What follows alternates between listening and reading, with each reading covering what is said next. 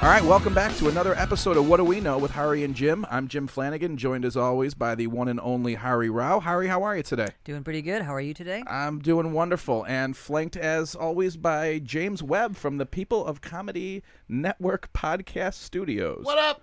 How are you today, buddy? Good man. How are you? I'm good. I'm excited for today. We've got a good episode. We have a uh, returning guest in our eyes, in David Walasinski.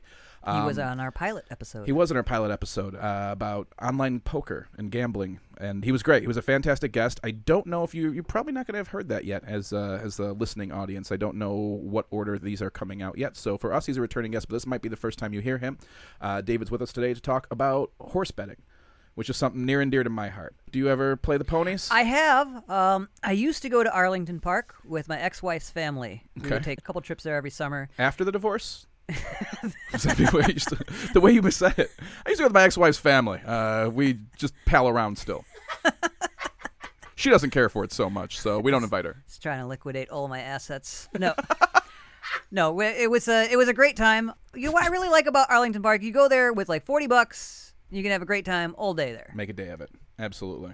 My family goes every year. The day after Thanksgiving, we used to always go uh, as well. And then we, over the summer, we kind of have like a Cousins Day where all the Flanagan degenerates get together and uh, take over Arlington for a Sunday afternoon. It's a lot of fun. I love it. I How many have, uh, Flanagans descend on Arlington Park? I mean, day? some of them, some years it's been 60, 70 people. Maybe that's too many. I probably made that number up. Uh, 40? I'd say 40 at least. Yeah, we're a fucking Irish. we're a we're a brood, if you will. We are a, we we roll deep.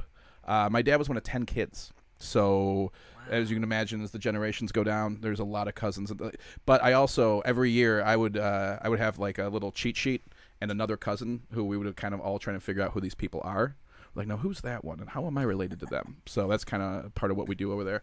Um, but i love it. I love horse betting. I uh, i'm not good at it. I have an uncle uh, d- very near and dear to me uh, recently passed. He was a he was a huge uh, horse track better. So i used to spend a lot of time with him at the otbs and everything. So you know you know a little bit about how to read the programs and i do. I don't really know what to make of it though um, I'm, I'm always interested in learning a little more about that because I don't gamble well. Like everyone has different systems. It's um, I this owner, I go by this jockey. I look at the times. I only bet gray horses, and I I don't know what the right way is. What do you do when you gamble? Yeah, honestly, uh, I look at the program, I look at the odds, but it- it's all coming down to the horse's name, really. It's really Yeah. it's a good way to go. What uh when you, are you a you're a two dollar better, aren't you? Yeah. You don't yeah. want to. It's it's not a thing that I'm banking my future on. I That's think. fascinating. Well, that's probably good. You shouldn't be banking your future on it, but is Or it more, I guess another way to say it is I don't take it that seriously.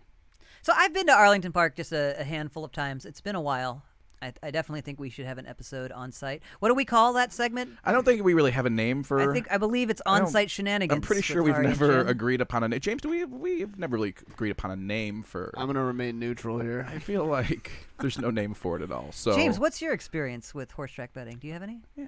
I went to one track once when I was like ten, and Oh, I just shit. watched adults get drunk and have fun. So this has got to be riveting for you, huh? Yeah. This gambling time. You don't Honestly, care. it makes me want to go. yeah, it's Yeah. A, it's such a great time. I mean, if you've never been to Arlington, I highly recommend it. They're not sponsoring this podcast, so How was your week, Jim? uh, this shouldn't surprise anyone who's ever listened to our podcast. I've never seen any of the Lord of the Rings. Oh my God! What? Jeez. Did you see that? Do we have camera on It's Hari? Like Yeah. he bulked up on It's me. Did even in see it's that? even in parts, so it's not like Hamilton where you have to watch it in one sitting. Which has anyone changed that yet? Has anyone? Have they made it so you can get a fast pass and go back for the second half of the? Uh, did we have we have we enacted change with our podcast? Because that's what I'm here for. Oh man, have you seen Star Wars? Yeah, when I was a kid. Have you s- not seen the most uh, recent No, ones? I've seen four through six. Okay. All right. Well, at least you've seen the ones that are. There's a lot of Like the- movies. That count. But uh, I don't know about how I'm going to get over this Lord of the Rings thing. There's a It's lo- well, like, this there's a lot of changes a movies lot. that I pretend that I've seen so people don't do what you just did. Like I, like, I don't want people getting mad at me because I didn't spend two hours. wa- I, you were what? Three hours. Three hours. So sorry, I didn't mean. Ooh, that's never gonna happen. I'll make that clear. Two hours, I could have considered it. Three hours, Each. get the hell out of here. I started watching Game of Thrones. Have you guys? You looked at me like I insulted your family when I said I hadn't seen The Lord of the Rings. Okay, and then you're fair. gonna just drop. Oh, I just started watching Game of Thrones now that it's over. What are you doing? Fair, fair. I okay. I will get addicted and binge watch stuff. So I stayed away from Game of Thrones because I saw what it was doing to my friends, Yeah. and I was like, okay, I probably shouldn't watch this. I, I don't know, like you, you're you're out doing comedy a lot. Do you and your friends who are non-comics, are you? Uh, do you ever uh, like, man, we should hang out, but we never have time to do anything because we're always all so busy. Yeah, with of our fa- course. yeah. So my friends and I had this conversation, and we decided why don't uh, they've oh have been for years trying to get me to watch Game of Thrones, and I was like, you know what? Let's make that our thing. On Mondays, we're gonna get together, and then like this is what we're gonna do is watch Game of Thrones. And I find that now I'm just cheating, and I keep watching more and more episodes without them. I can't help it. I love that you just called yourself out. But then do you go back and watch the next episode in sequence with them? No, I don't, and I know it's really shitty. What a and here's the here's how shitty I am: is if they do it, I like no, you got to watch the episode again because well, because here's why, and here's my rationale. I get why your friends don't hang out with you for sure. for sure. Because I haven't seen it yet. This is like either their second or third, Okay. actually fourth pass for one of them. It's like so. What's an example? Like I watched. I told my friend that I was gonna watch episode six, and so I was like, "You better just watch that on your own because we're not watching it together. I'm watching it now." So then he went and watched it, and it turns out I got busy and I never watched it. And so when we got together, I was like, "No, we got to watch episode six. You are a monster. I have not known this side of you. I, the polite and meek Hari, who sure occasionally likes a hot button issue or two, maybe enjoys naming segments inappropriately, but you're just a normal guy. And now you're going out there and you're dictating what your friends can and can't watch. but again, and then being like, nope, I didn't have time, so you watch it again. I feel like I should get a pass since this is my first time. Of course, you feel like you should get a pass because you feel like you're certainly the more important one here. That is. It's Why wouldn't you think you get a pass? I don't know what's ha- what has happened, whereas they get do. it. I understand. Uh, so I've already am now. I just finished season one, and only half of with uh, my friends. so it's becoming a bit of a problem. Have you guys seen The Wire? I have not, and I keep trying to watch The Oh, Wire. so I keep trying to watch it, and I never get through it. I don't know why. It's not a time thing. It's just like it's just not doing it for you. Yeah, and I forget about it. I go into other stuff. How far you into it are you? Uh, episode one. Episode one. Mhm. But I've I've like I've tried watching the first episode a few different times, you know, uh, and I just never I never stick with it. Um, I just finished when they see us. Unbelievable. Yeah, God. Unbelievable. Uh, heart wrenching. I mean, uh, really uh, an incredible story. Are That's you a Marvel working. guy, Jim? I I've seen one. All right. Which one? Uh, I think we did. We this This is whole this conversation is- already happened, we had this conversation with you on the podcast. and you asked exactly that question. You question. did. I Are you a Marvel lot guy? No, that's fine, James. That's a, Oh, hello.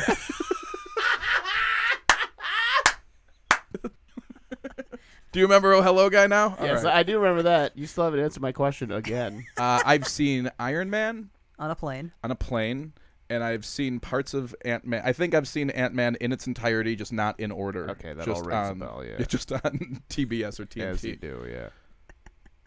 All right. Well, we're excited to have David Walasinski on. Did I mention that uh, we're excited to have a David? we're We're excited to have a David. I think uh, Hari and I are having a son. Uh, his name's going to be David, and we're excited to have a David. he's not going to wear shorts. He's, you son of a bitch. All right, we're back with our guest, David Walasinski, uh, with our first segment, Three Questions. David, question number one. Is it possible to make a living by betting on horses? Oh, I'd have to think yes. There's got to be someone out there who can do it, right? I think so. I think that uh, you know, there's more. It's more than just luck, right? Because you have the talent of the horse itself Yeah. and its skills and its history. Uh, I would say yes. Okay, I'm, I'm with you on that. I'm going to say yes as well. We'll find out in a little bit. David, question number two.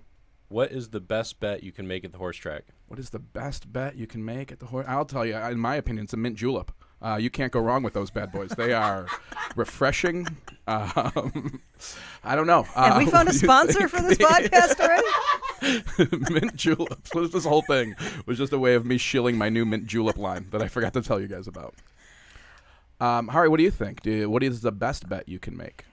for consistency, I think a simple win bet. Simple I'm win go bet? With a because again, if you know if you know a lot about a particular horse Mm-hmm. or the horses uh, in the race, I feel like you know the talent of the horse is going to carry you. So I think why make it complicated with uh, trifectas and uh, all these other ones I don't quite understand. You're just saying words you've heard, aren't I you, right now? saying at this the point. words. Proud of you. Good for you. I just wants to show off his knowledge a little bit. Good. Okay. Uh, I'm gonna go. I, I like your train of thought. I'm gonna go the opposite way, and I might be wrong on this. Uh, I'm gonna say a show bet, because that. Well, we'll get into what the bets are, but I'm gonna say a show bet was probably, in my opinion, your best bet. Thank you. And question number three, David. How are odds determined when you're betting on the horses? How are odds determined? That's a good question because it changes constantly, right? Like you'll be if, when you're at a track, you'll uh, the, they change often. now, if it's not clear enough already, I just want to establish I don't know a lot about horse track betting. It's clear. Um, and I'm really excited to learn about it this episode. But I will say I would think that their odds are set just by the history of the horse's performance. I think I have a little bit of. I, I think I, I have a guess on this one. I think they're set by the gambling on them. You know what I mean? Like as money comes in, but I don't know. There, there has to Oh, be like the the amount of risk people are willing to take on them factors into. So as you're when you're at a track, if like the odds will change and you'll see it live, and people who are a lot smarter than me are always saying things like, "Oh, a lot of money must have come in on the one horse because the odds get lower." You know what I mean? So I think it, it I think it has to do with the pool of money, but I'm not sure. We'll we'll find out. That's what uh, the point of this segment is. We'll learn uh, a little bit about that at the end from our guest. Uh, we want to welcome David Walasinski for joining us. Uh, I'm going to say welcome back. David was actually here uh, as part of our first podcast episode, the pilot we did that you guys will probably hear at some point. But David, thanks for joining us. Uh, first and foremost, what makes you an expert? And we use the subject, we use the term very loosely. But uh, what does make you uh, our expert on uh, on horse betting? Tell us a little bit about your experience. So I spent a lot of time at the at the horse track growing up. Um, it's actually I have a little bit of a family background there. My my grandparent or my grandpa owned a horse track in Toledo, uh, Toledo Raceway Park, and that was like our regular Saturday afternoon evening. Um, ever since I was like 12, 13 years old, as we would go to the horse track, there was 10 or 11 live races, and um, as soon as I could figure out how to I don't know pick numbers or read horse names, then I would always get you know a couple of my own gambling tickets, and I didn't have to pay for them, of course. But if I if I won money, I got something out of it. So That's cool. Grandpa encouraging you to gamble at a young age. Look at that. That's Exactly. how. Oh, that's great. So you were you were raised at a horse track, basically. Basically, I don't mean that in an offensive way at all. I think that's a very cool thing, and you've obviously stuck with it. You you, you still do you you gamble. Uh, last time you were in, you talked to us about online poker, uh, which is to me something that's also very fascinating. Um, but horse racing still a love of yours, is that right? definitely, yep. I think I think it's interesting, and now you know living out in Chicago, uh, the horse track here, Arling- Arlington Park, is a a fun time. It's a nice track. It's it's good to be outside in the summer. So How often do you go to Arlington Park? I get there a few times a race season, I'll say. So I'm not there every weekend, but I try to get there three to four times a year.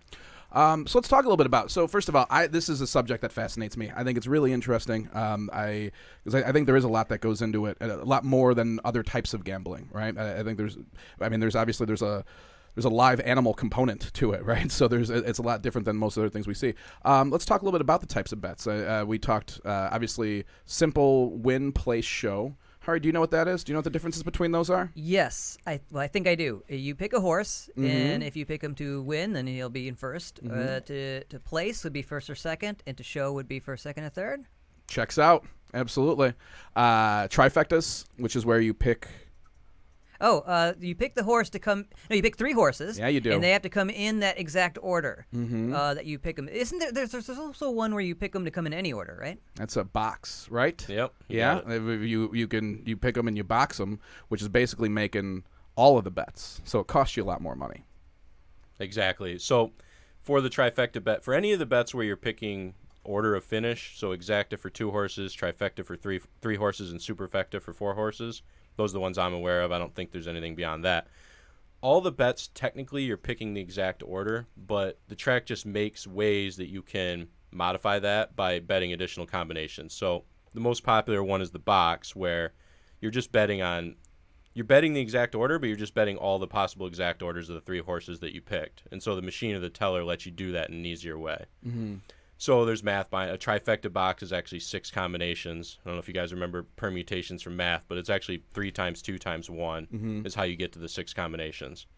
And then for so for superfecta it'd be four times three times two times one, so twenty four. Yeah, I think. Yep. So a one dollar superfecta box will cost you twenty four bucks because you're actually betting one dollar twenty four different ways. Exactly. You're really making 24 different bets. Is the way that that's going to be the the proper way to think about it, and that's the way that the track thinks about it. Oh, geez, I'd have no idea if I even won Yeah, that I- bet. David and I are big permutation guys. We'll talk about this stuff. This is this is right up my alley. I get it. I I'm fully on board with all this talk. Um, and that is probably. I mean, I think obviously trifectas, superfectas, exactas, uh, a lot more risk involved because you know you're picking more horses. that's where you're going to make a lot more money. But I feel like for people who try and do this regularly, I don't know. Is it? I mean, is it easier to pick one trifecta uh, successfully a day or two or three smaller races a day? What is the what's the strategy? So there's definitely going to be higher variance, higher payouts on. We'll call them the exotics, the ones with the the high where you're picking more than just win, place, or show. So you're going to get more payout, but they're going to be harder to win. That's the simplest way to think about it. Um, so it kind of depends on maybe what you're trying to accomplish at the track. If you're you know trying to leave with somewhere close to the same money that same amount of money that you came with, then you're probably best off with the win, place, show type bets. If you feel more like you know you want to kind of like a scratch off lottery ticket player, you want to maybe like be able to make a little bit more money, then the exotics might be the way to go if you want to have a chance to leave with like a thousand bucks. Hmm. And uh, what is your strategy? I've never had a strategy when I've gambled. That's probably part of the, that's probably part of my issue. So so for me, I do almost strictly the the exotic bets, the the trifectas and the superfectas, because for me, I don't really care. Like I'm, I might go to the track with a hundred bucks, and I'm pretty much planning to leave without any of it. Mm-hmm. But if I do win something, I kind of want it to be I don't know a little bit more bit. exciting that can leave with something that Yeah, makes it a little bit more fun. I've I've to tracks where I get very excited to turn in a ticket that cost me two dollars, and I've won two dollars and forty cents. See and I was like, oh, I'm this with you is- there. I just like stupid. the feeling This of the win. It doesn't have to be a big win. Re- oh, I hate it. No, I don't want the feeling of the win. I want the I want the winnings. I uh, I'm the opposite of you on that. I've done it and like this isn't even worth it. Uh, so I forget who it was. A couple years ago, there was a horse that won the Derby that was a heavy favorite, like almost scratch, and it was one of the largest winnings that the the Derby had ever won because so many people had two dollar tickets for this horse that would only paid like two dollars and fifty cents, and they would rather just keep them on the wall than cash them. Do you know what I'm saying? Like they had like they had millions of dollars in uncashed tickets. Because, Yeah, that's interesting. I was wondering where you were going until the last part. So I, the fact the fact that people not cashing the tickets purely benefits the track. I know we're going to talk about a little bit more about how odds are determined later, but generally, I'll just I'll just say now that the the track usually doesn't really care who wins. So. Mm-hmm. It's different in that way than sports gambling, and we- we'll touch on it a little bit later, I think. But um, there's a difference, and there's a special way that horse track odds are different than kind of any other live, even live odds you might think about. I'm fascinated. What the hell? Let's get into it. I know this is kind of, but I think if if that's what we're talking about, Yeah, so so the biggest thing with with how odds are determined at, at the horse track, so they're live odds. Um, I know you know Jim's guess was that the how the the current wagers somehow impact the odds. You can see them change. Um, you know, up until post time, ten minutes of post, five minutes post. You'll see the odds for the horses changing. Usually, what you'll see is just the win odds is what they'll kind of advertise on the tote board. But behind the scenes, really the odds of every type of wager is constantly being recalculated. So every place wager, every show wager, um, every possible exacta, trifecta, superfecta outcome. So think of like a 10 horse race. Again, back to your permutations. I don't know what the, the 10 permutation is, but somewhere in the tens of thousands of combinations of ways a, a trifecta could go. These computers are calculating exactly how many people, like maybe maybe there are four, four people that have this specific combination and they have 20,000 bets. That's going to, this computer is crunching all this and determining exactly what the payout's going to be so that they get exactly, and here's the thing at the horse track, so they, they get exactly about 60% of the pool returned of what was wagered. And then the rest just gets divvied up between the purse, the horse track, and, and your state and local governments. so that is where the purse comes from, also though. So when you make a wager, you are you're supporting the the horse owners, right? Yeah, at least at Toledo Raceway Park, I think it was like 15% of every dollar bet con- was contributed to the purse and, um, yeah, the purse. That's fascinating. So, but now in 2019, I mean, that can all be done live by computers behind the scenes. But as a young lad at Papa Walasinski's in uh, in in Toledo, Ohio, I mean this.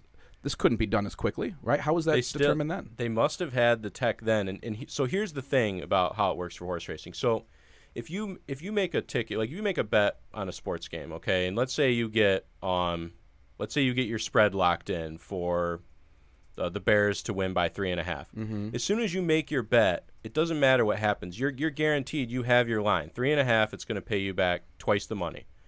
Well, it doesn't work that way in horse betting, and that's what makes it less complex for the track, um, and even safer than it would be for sports betting. You're not promised anything when you make your bet at the at the horse track. So if you bet on a horse at ten to one, and all of a sudden a flood of bets comes in, flood of bets comes in, and it turns into six to one, you're going to get the six to one payout after the race runs. So they don't. You're not. So they compute everything after post time. So mm-hmm. in that two minutes while the race is going on, that's when all the payouts are determined. Mm-hmm. But like you said, versus sports betting. So if I lock it in at that three and a half, and then the line moves down, I, I sports betting you'd get the original line. With this, whatever you're betting on, you, it's it's a guesstimate, right? Until post actually happens, it's not real. Exactly, and the the important thing to think about why this matters is that doesn't it benefits the institution, it benefits the track, it doesn't benefit the person making the wager. So, mm-hmm. if you find an inefficient market at a sports book, or maybe you get a really good line two weeks before the game, and it moves on you, you could even like arbitrage that out and lock in your profit, but you're not going to be able to do any sort of thing like that at the horse track. So, it makes it it's less it's it's less of an advantage for the person making the bets. I'll put it that way. When you uh, when you're about to place a bet before the post happens, whatever odds are being shown, that's that's just a general, like you can't rely on that because that's going to change. Exactly. It, it's an estimate. The closer to post, the, the closer it's going to be to the actual outcome. So further away, there'll there'll be odds written in the program, a guess of what it's going to be. Those are going to be less accurate. Five minutes to post, it's going to be pretty accurate, and a minute to post, it's going to be very accurate. In fact, a, lot of times, a lot of the regulars you'll see they don't really like to make bets, except like right one or two minutes before post. So you always see like long lines of people trying to flood in right at the last minute. So there's a little bit more of a reason than just they're, they're kind of procrastinating and don't want to do it until a minute before. So favorites are favorites at that point for no other reason than there's the most money on them. Exactly. That's that's exactly how it's determined. So what is the because it's such an intricate gambling structure? What is the allure of horse racing? Why do so many people get so into betting on this? So I, I think that people like gambling in general, and then I think the horses themselves. I mean, it's it feels I don't know maybe more honest. Like you know, a horse probably isn't gonna like throw the race, right? Like they're just gonna they're kind of doing their own thing. I suppose the driver could, but uh, it feels like something, at least in my opinion, that has kind of like a some a pretty honest outcome. Mm-hmm. Um, again, I guess you know determining what you what you think about the jockeys, but Uh, I I'm also glad you switched there's- from driver back to jockey. I was like, I think I'm like, Okay. actually, let me yeah, actually. So let me say, so this is a technicality that no one will care about except people that are really into horse racing. go on. But there actually is. So driver is the right term when it's standardbred horse racing and they're driving a cart, and a jockey is the correct term when they're riding on the horse and thoroughbred. So they're actually, they're both correct terms, but only in specific cases. Very interesting. Thank you. We're, I'm sure we're going to get a letter from someone who, until you clarified that. Thank you. You had a question? Oh no, I just thought, uh, like in terms of uh, why people bet on horses. Like I know there's just an excitement in watching that start and finish. Like you can think about your bet and crunch numbers all you want, and then when, right when the race starts, all you're doing is watching the horses. You're, not just thinking. screaming at a horse. You're just screaming at the horse or the jockey or the driver. whichever. Well, and the, the the most exciting part of any sporting events the last two minutes, right? In a close game, this The horse race, you only have to entire worry about the two minutes. Yeah, the entire thing is the last two minutes, which is what makes it so exciting. It's just such a long day for like eight to ten races, you know, because there's so much time in between them. What It's is a typical uh, like the day at the races? How many races are? Is there is that set? I mean, I know it's set for that day, but is it a set thing every season? Yeah, so generally, I think how it works for tracks, they'll have a, a standard amount of races that they'll have in their program. So thinking back to Toledo, it was always between like 11 and 13, which now that I've seen some other tracks, that seems to be on the kind of the higher number of races. I think Arlington usually has less than that, like mm-hmm. six to eight or so. Again, I don't know. I don't know exactly how that's determined. There might be some regulation behind it, but each each ha- track has a way that they kind of like to structure their day or their evening. What are the big races? There's three, right? Yeah, so the, the Triple Crown, the Kentucky Derby, the Preakness, and the Belmont are the ones that everyone's familiar with. I could name maybe a couple other races that I'm familiar with, but to be perfectly honest, as someone that is pretty involved in horse racing, I don't, I can't barely name a few other ones. I know there's the Breeders' Cup. Um, Arlington Million. I yeah, is the big Arlington one here. Yeah, that's What- about that's about the only other ones I know. Are these races related to each other? Like if you win one, then you advance to another one? So the Triple Crown, the one that everyone's familiar with, there's a way that you qualify into the first race, which is the Kentucky Derby. Um, I couldn't tell you exactly how you qualify in, but there's not just anyone can just pay the money and show up. Is is kind of the point that I'm making. And the the purse is lucrative to win the Kentucky Derby, but the big thing about horse racing, um, kind of the money that can be made from the ownership side of it, is the Triple Crown, the most prestigious event. If you win all three races, which hardly ever happens, that's the Triple Crown winner. But horses that win any of these three races or all three, where all the money is at, or way more money than actually winning the purse, is actually breeding out the horses. So the fact that if you have a, a horse that wins the Triple Crown, which is an extremely rare event, that the person that owns that horse just made millions or tens of millions of dollars in, in stud fees or breeder fees of just breeding the horse. So horse racing is just a way to get paid more to smash. Is that correct? is that really what it entirely? I, that's fascinating. Yeah, at the at the at the ultra high end expensive horses, that's where the money really at is. It isn't about the purses; it's about the bloodline and the lineage. And so, are most of the horses that we see in the Triple Crown races today are they lineage? Yeah, they legacy? They get in because their parents got them in, like a good university. every once in a while you'll hear about a horse that is owned and trained maybe outside of like a prior championship lineage and it's not owned by some of the you know big time owners and trainers. You'll come up with some small investor groups that might pool their money and you know raise a raise and train a horse. But in general it's it's pretty saturated with certain like championship bloodlines and uh, like a small conglomerate of big time owners and trainers. So, I hear so many different strategies on how to bet horses. Always bet the gray horse. Never bet the gray horse. It always has something to do with the gray horse. I don't know. I don't know if you can speak to that. Um, what is? I mean, what are you looking for when you're t- when you pick up a program? So here's the thing about I guess betting on the horses and looking at the program. There's there's tons of information if you open up a program. The the mo- probably the most important information is the previous results of the horse. You can see the times they ran on certain tracks. Uh, a lot of these small local tracks, those horses will only run those tracks, so it's pretty easy to understand like what the times mean, right? Like if they run faster times at that track than the other horses, then they're probably a faster horse. It gets really difficult when they run other tracks because you don't know even if even if two tracks are a mile long, tracks run at different speeds, so it gets really hard to like try and figure out exactly what that means.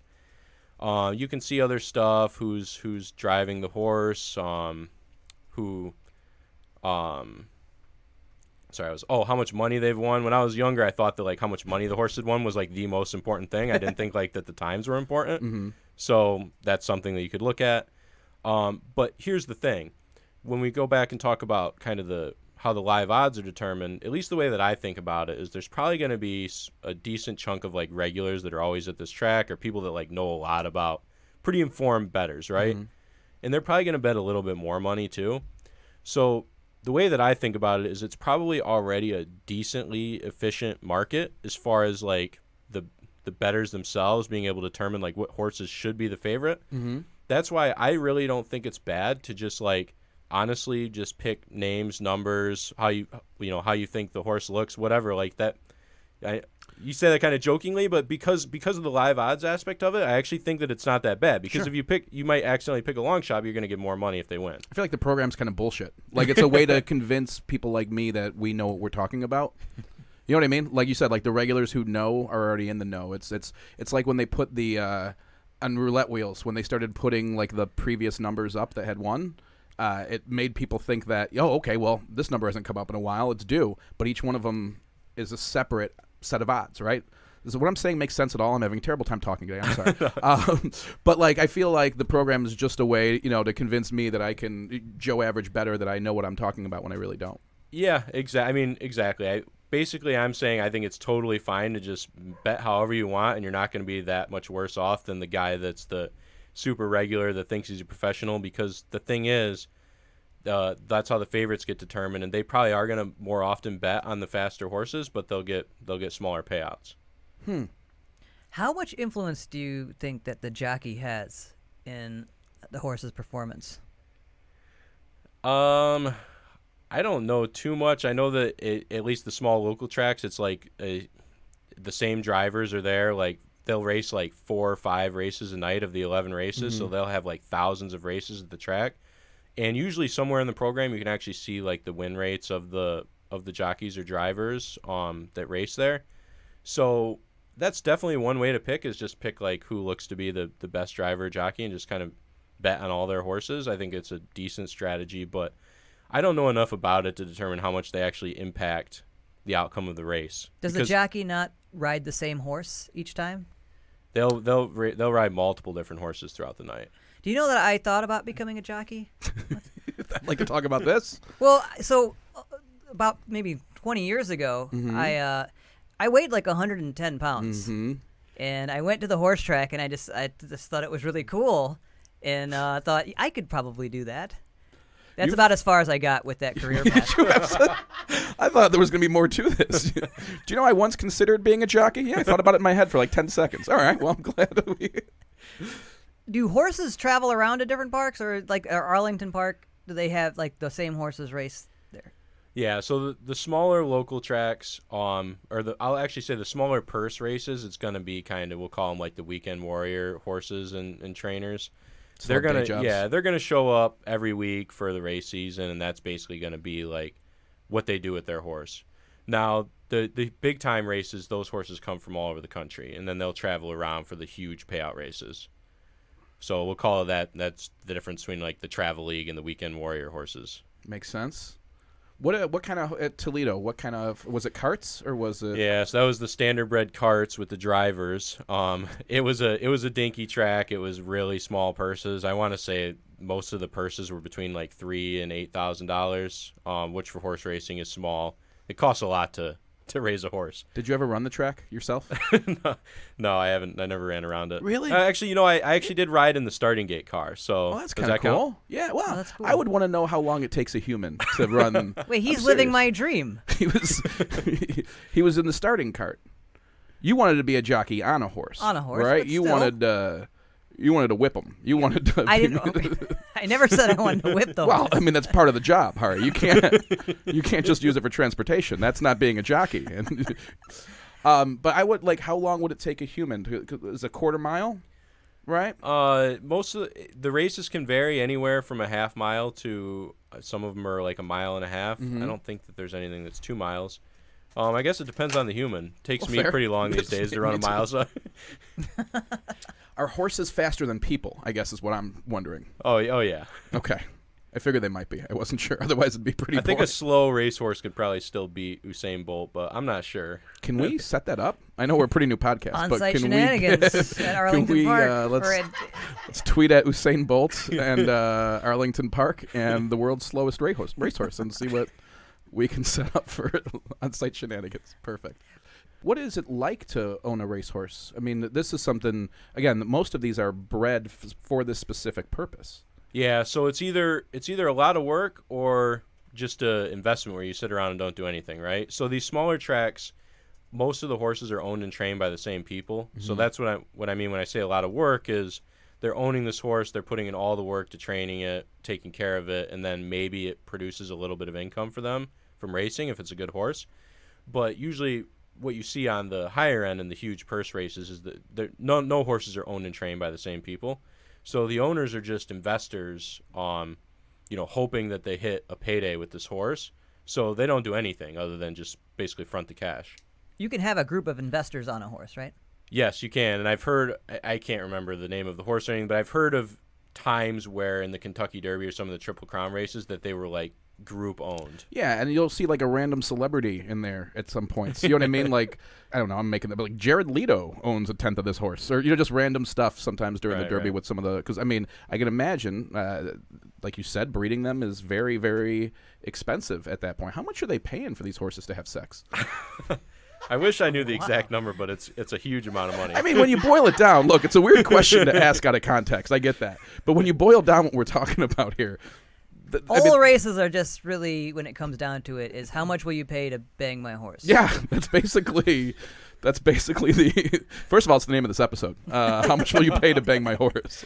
Would be a great podcast title just for the name of a show.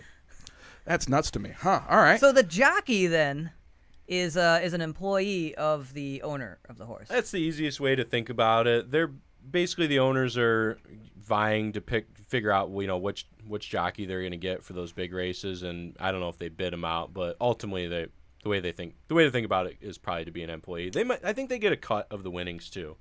So it's like a it's like an employee with some options, we'll say.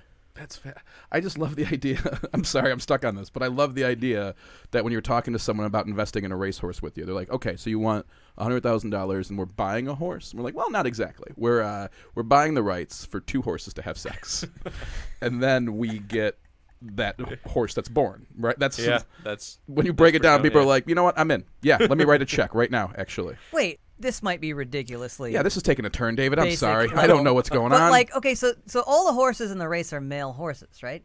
I believe that there are like four different types. There are male, female, and then whether or not they're fixed or not, I think, and it also depends on age.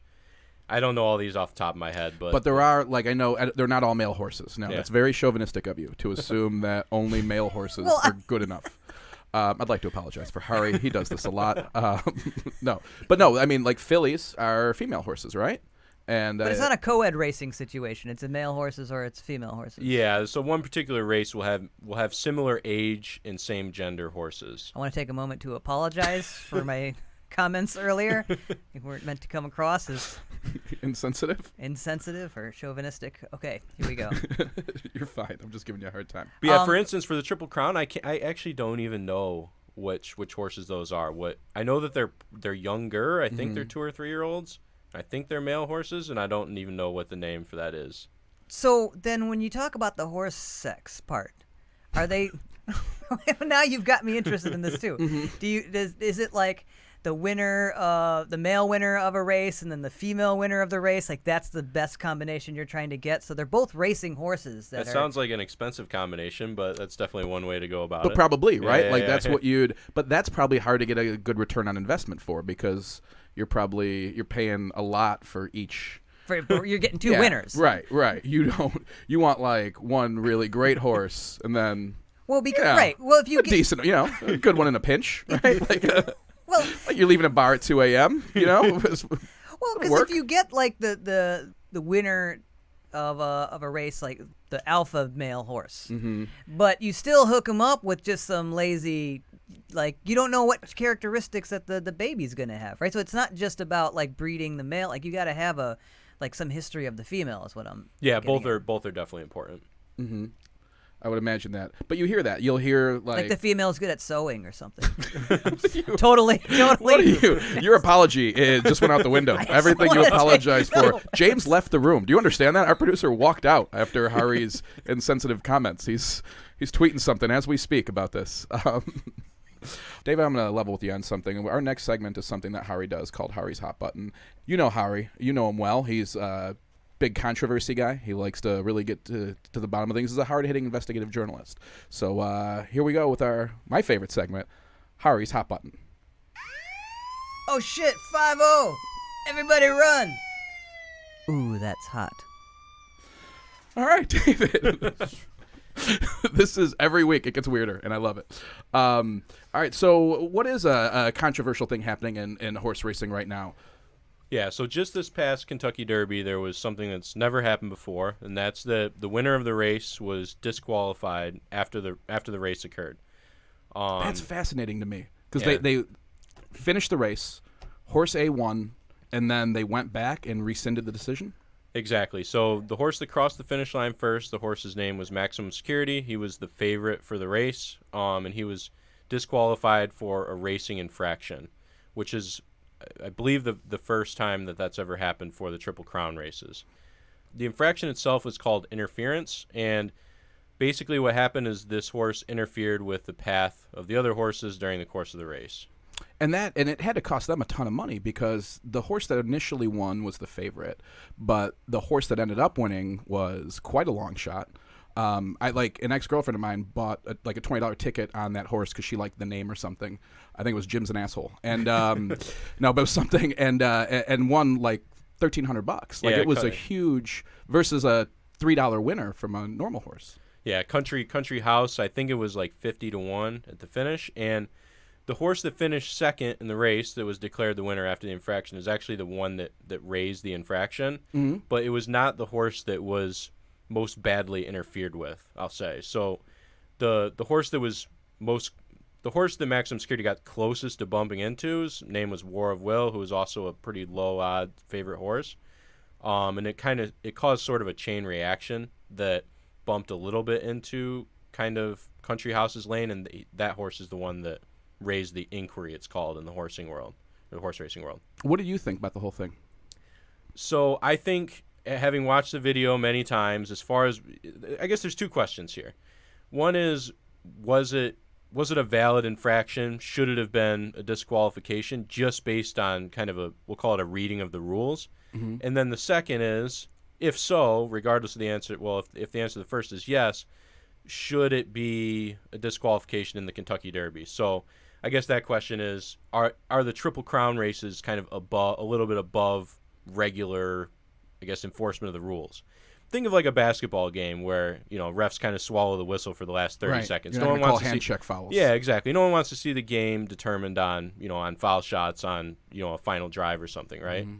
So But you also don't want to set the precedent that it's okay to start cutting off other horses. Exactly. So I think that that's the easiest way to think about it is to kind of compare it to other sports. It, this is like a very, I'd say it was a very ticky tack foul that probably was correctly called. It's honestly, it was really close, but at least my personal opinion is it should not have been enforced in this case, just based on kind of the precedence of it never been done before. It wasn't egregious at all. Uh, the horse that ultimately got moved from second to first, his his racing line really wasn't impacted by the infraction. It it definitely didn't look like it, it impacted the outcome of the race, and Who that's you- kind of Who did you bet on? That's what I feel like. That's shaping your answer here. Who did you yeah, bet on? so I, I, I, I like to see the favorites win in the Kentucky Derby because that increases the chance of a triple crown. David, did But- you have money on maximum security? I might have had some money. Okay, that's what. Okay, that, that might be shaping part of your answer. that makes a lot of sense. But you're right. You do want to see that. You want to see a triple crown, and Right. we didn't then, right? I don't even remember the once. I don't even remember the Belmont, Belmont and Preakness this year. Yeah, same here, and it, it left a poor taste in my mouth. And I think that it's, I think that that's probably a pretty common feeling among people that, you know, they turn in once a year for horse racing for the Kentucky Derby, and then, you know, they want to see if that horse wins the Preakness, and then you have an exciting Belmont, um, if the horse has won the first two. And a lot of people, you know, just basically tune out once the once the Triple Crown isn't possible. And even myself, who you know, a little bit more involved in horse racing than the average person, I'm, I kind of follow the same path. To be honest, I didn't even Yeah. watch the other two. It just it's not as exciting then, right? That's no different than a day at Arlington at that point. Yeah, and the other thing that happened, I believe, I believe Maximum Security, the horse that finished first or crossed the line first in the Kentucky Derby, I, I believe he withdrew from the Preakness mm-hmm. actually, because it's it's easier for a horse to win or to do well in the first and the third race than try to race all three. So it's actually a disadvantage to do all three because it's less than like the normal rest time that these horses get between races. Oh, okay. I didn't realize that. So then he came back for the third race. Exactly. A lot of the strong horses that are in the Kentucky Derby, if they don't win the Kentucky Derby, a lot of those horses will take off at the Preakness and then come back and try to win the Belmont. They, hmm. they want to win one of the three again for the the stud Sure. fees, but they'll a lot of them will withdraw from the Preakness. That's fascinating. I never even thought about that. What was the what was at stake? What was the prize money for this? This is curious. I, I I just be guessing. Yeah, it's the most bet on race, right? The Kentucky Derby. Uh, Are we talking about the gambling pool or how much the winning horse? The winning por- horse. The purse. I don't actually know what the like purse how much is. that winning horse lost because it was then taken away. James, but it- can you Google Kentucky Derby purse for us? Yeah, we, can- we can get it. That's a good question. But again, Har. whatever whatever the purse is, this is something that's a little bit interesting about this situation, though. I don't know how Maximum Security finished in the Belmont, but clearly it was a strong horse. It was the favorite for the first. It crossed the line first. Depending on how he did in the third race, again, it did certainly cost him whatever the the purse is for the Kentucky Derby. But it did probably didn't hurt his stud fees too bad because He's still getting paid to smash. Don't you worry about maximum security. Nothing's changed there. There's a name for it, stud fees. mm-hmm. Yeah. That's what I charge. That's what I call it when I charge. Yes, James. So uh, I'm looking at two million for the purse. okay, But that's, I mean, that's a one-time two million, which is very nice. I'm That sure is for hot. the owners. I, But I it is- think what they can make hot. from stud is, is orders of magnitude higher than that, like That's- 10, 10 or ten times or more. All right, David, I've learned a lot so far. Thank you very much for your time. We want to come back to uh, to get three answers to those three questions that Jim's we. three answers segment. answers. Hari wanted to name it three answers, and I'm not a fan, but I'll go with it. You know, I'm uh, I'm passive aggressive. I, I say it's okay, and then talk about it on the podcast. That's what I do. Nice. Let me actually hit them in reverse order because I think that it'll kind of flow well that way. Hey, Okay. it's your world, David. We're living in it. So we talked about how the odds are set, and the the important thing to remember about how the odds were set is it's live odds. It's based, it's exactly based on what bets are made, and you're not promised anything until the race goes to post time.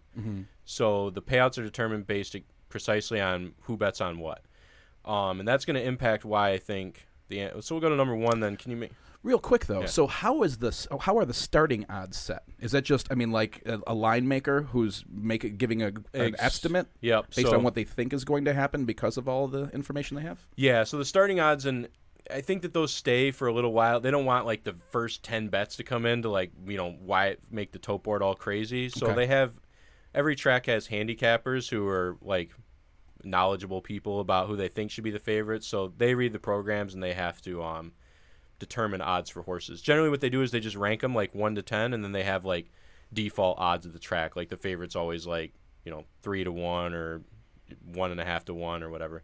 Well, my uncle is actually a handicapper at a different track in Virginia, so I know a little bit about that. Your whole family is degenerates. I love it. Mine too. It's part. It's. I meant that in the most complimentary way possible. Um, Are so, they charlatans? We were we were wondering what the term charlatans I meant. called someone a charlatan earlier at Starbucks. I called Starbucks charlatans, and I don't know what it means. I have James look that up shortly. I'm gonna start using James as my dictionary. What am I doing? Not sure if it was a compliment or an insult. I was trying to insult the Starbucks, but but I don't know. Does that mean they're from Charlotte? I don't really know. Is that an I don't. insult to be no from idea. Charlotte? I have no idea what it. It Yeah, was not a- meant to be an insult to David. fraud. It's a though. fraud. Oh shit! Okay, Okay. it was clearly Definitely an insult. insulting. Good. I My- called I'm- those. this is I my did call fourth them. apology on this podcast. I did also call them coffee hucksters, so that's good. I did. I made my point known at the Starbucks. They forgot Hari's pour over, and I don't like it. Thank you, James. All right, so coming back to making a living.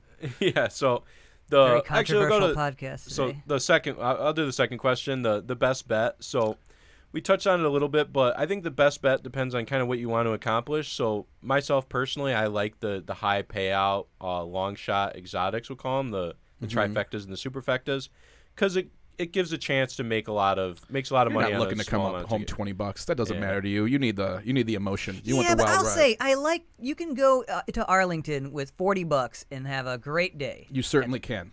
You absolutely can. But I- I, guess it's not. I mean, you're not gonna go home with your rent. You might though. I mean, even if you make you know do a two dollar bet that's on. if you get some long shots definitely so it really depends on what you want to do if you like just the the feeling of having the right horse that won then just having winners or having show tickets i mean that that can be a lot of funny a lot of fun too But I think the most important thing, which makes a lot of sense, is going in with a strategy, right? Are you going to try and hit some long shots and come home either with nothing or a big chunk of change, or are you going to try and conserve? I think that's what I took away from this. That's a yeah, really yeah probably point. the most important thing is determine how much you actually want to lose before you go there Mm-hmm. um, and then how you kind of accomplish that goal is leave, leave that up to the Up to individual you? Person there, oh, sorry, we, we might have touched on this before. But uh, reiterate, how does the track make money? Then is it just like taking a little bit off of every? Yeah, so the the track had every dollar that's wagered already has an exact predetermined outcome of where that dollar is going. And in Toledo, it actually was posted on the wall somewhere. You could see the little pie chart. So it was like 60 cents out of every dollar goes back to the betters, so it gets paid out in the payouts. And then it was like 15% to the track, which included purses. And then it was a pretty high percentage, whatever's left there, 25 maybe. 25% was um, to state and local government. Or state and local government. Yeah, they get it. They get a cut. Of course they do. Yeah, they get a cut. Bastards. Good. And then they also get a cut if you win a, a lot of money at the track because you pay Some it on your taxes. W two G. Yeah. they're pretty good at getting their cut twice. Um, so you think the best bet, or at least for you, is a exotic bet? I guess ultimately, my answer my answer is that I don't think that there is any best bet. I think that it depends on what you want to get done. tricking us. Yeah. I don't like it. What about making a living? Do you think people can make a living doing this? So I don't think there's any way you can beat horse track betting. Really? I'll say that. and Um, you have told us that there, with some gambling, there are ways to beat it. Now we had said just to recap our answers. I think uh, I had said that I thought you could because it's it's also like the nature of the horse and it's uh, the experience of the horse. It's not just uh, totally luck. And I think you agree. I agreed. Yeah, I. We're so- a couple of dum dums. Sorry, we are Yeah, I'm a resounding no on this one. I think that this would be the toughest game to beat out of almost any sort of gambling I can think of, and the the problem is there is some skill to it about determining you know what who the best horses are, but there's two huge things working against you to be able to to make a long term profit. The one is the the really bad payout percentage. So when you, we're talking about 60% mm-hmm. payout on on bets, that's really low. Sure. I mean, you're talking about a craps table that's going to pay out, you know, 99% on pass line bets. A lot of table games will be in like the 80 to 90% range. Um, sports betting and, and poker, usually the house is taking like 10%. percent So to overcome 40% is just huge. It's Oh, wow. extraordinary. So there's that, and then the, the other piece was the how the odds are determined. The the live the live odds aspect of it also makes it more difficult because You don't know get- what you're going to win. yeah, the house just gets to be totally indifferent to the outcome of the race. They're basically guaranteed a cut, and then the payouts are determined just based on the kind of the popularity of the bets. You mean to tell me the guys I see who are at the horse track every day aren't doing well? That's a, that's what I'm saying. Yeah. Huh, fascinating. Hopefully It's- they're having fun, or they're. It's probably. Yeah, I don't think they are at that point. But They're yeah, living that- under the benches. I right, think, I think that's that's why they're always there. Can you- that should be our question. Can you live at the horse track? Is I think our next question. David, this has been fascinating. I really appreciate you coming back and joining us again. You've uh, you've been a great friend of the podcast on all sorts of things gambling, and I have a feeling, as a couple of degenerates ourselves, we're gonna uh, keep relying on you to come back and join us. And we really appreciate you taking the time to be here today. awesome. Thanks for having me, guys. Thank you, David. That was David Walasinski, uh, my former neighbor and uh, our expert on horse track betting. Listeners might remember David from our episode on online gambling. If that episode comes out first, it was our pilot episode, so Yeah, we this might be the first one that we you really hear. don't know what we're gonna do with that yet, We're do we? sure. So that was a lot of fun, and thank you guys for joining us. Sorry we talked about horse sex so much. I feel like I don't think we expected the episode I to feel like it's there. a sorry, not sorry. I Yeah, feel like it's. I think that's a good point. It was very like it was captivating. I mean, think. it, you gotta. I mean, that's that's it's a huge part of horse betting. I think. I think that's what horse betting is about. I think is Mhm. one of the things that we've learned is uh, to get that semen. That, that- I feel like there was probably that part a- made me a- uncomfortable. I'm not gonna lie to you there. way to I didn't that. did not expect that to come out right now. I gotta be honest with you. to Get that. Uh, i- if we hope you guys are enjoying the podcast, uh, how do they get a hold of us, Hari?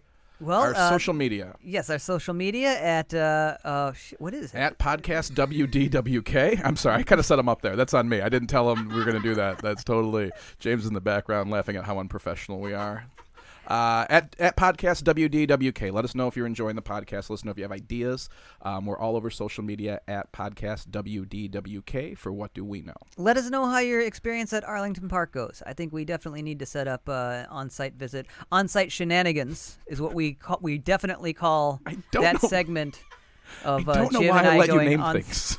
on site. I didn't. I, I thought it was really interesting about how uh, your your odds aren't set until post time, mm-hmm. uh, as opposed to sports where they're set right when you place the bet. Correct, and I don't think we explained what post time is. That's probably something pretty basic to me and you, but I, I- we should probably mention that is when like they all go up to what they call the post at the starting blocks, and and post time is when the race is scheduled to start. So yeah, the odds you don't know the exact odds until post time, and you don't know what the payouts are going to be, which is different than anything else. So yeah, it was cool to learn some stuff like that. I had a lot of fun.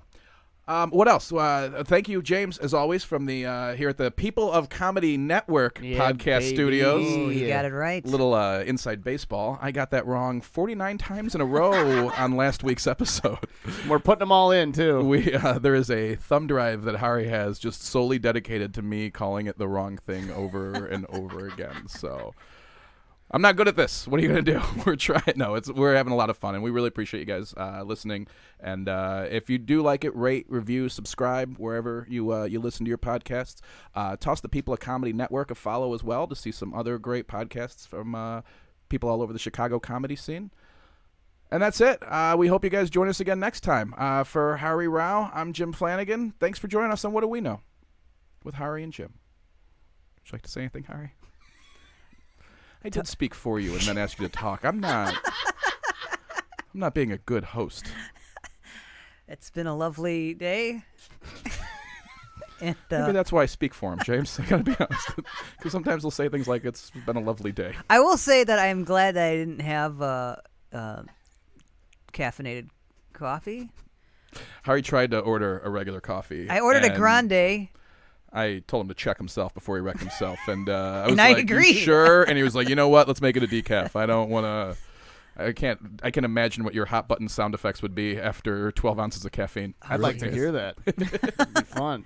You know what I thought was uh, kind of interesting. So as David was uh, before we started the interview, David was saying that he was really uh, he was really busy building poker tables, and I thought that this was some kind of like gambling speak for like getting a table of people together. No, he's literally constructing a table Oh, that's Yeah. so cool. with like saws Laying and hammers and and all that. Just, like mhm. carpentry. That's Um, what he's doing is carpentry. with saws and hammers. I love I love when you describe things you don't understand. It's my favorite. You just utilize words. You just nouns and stuff. Um, but I mean, not just a. is a saw and a hammer not involved? yeah, I'm sure they are, but you just threw them out there. Probably some screws, maybe a nail. I don't know. Uh, but these have. Was that you? Did Hari snort? was that James? that was me. Ah, we got a snort out of the Alright. James. Yes. Um, they have pop out cup holders. Like this isn't some messing around poker table. Like he's making legitimate, nice stuff. Oh, so not only saws and hammers, grease.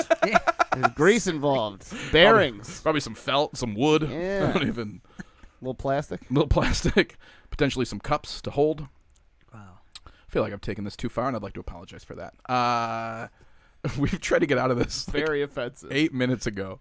Do do another wrap up. This is all staying in. It's not all staying Yes, in. it is. I can't. We can't have it all stay in. Dude, You, gotta- already closed it, and now we're we. This is the next episode. This is again. this is the, This is good. I want shit. David's poker table building in there, so we we wrap it up again. I will cut this part out. It's like this word I'm saying now won't be in here. not according to James. He thinks it will be. No, this is all stay. We're live streaming. I, we're live streaming. We've just turned into. But I do want to thank David for his time, as always. Uh, he's been great to us as a guest, so we love having him back in. Uh, and we love you guys for sticking around and listening to us. Thank you very much for uh, for for enjoying the podcast. We hope if you're liking it, rate, review, and subscribe. Uh, you can find us all over social media as well at podcast WDWK for What Do We Know podcast WDWK on Twitter and Instagram. Uh, if you have any ideas for episodes, if you have any feedback, if you think that you can be an expert, you probably can. We don't we use the word expert loosely, I feel like, but uh, if you have a lot of knowledge on a subject and you'd like to be part of it, you certainly reach out to us uh, via social media at podcast WDWK or via email at podcastwdwk at gmail.com. Why am I still talking? Thank you. Have a great day. For the people of Podcast Network, for the network of people, for the Comedy Network. All of those are right. Coming to you from the People of Comedy Network podcast studios in lovely Chicago, Illinois. Uh, again, follow us on social media. Uh, rate, review, subscribe wherever you find your podcasts. For Hari Rao, I'm Jim Flanagan. This is What Do We Know? Not much, apparently.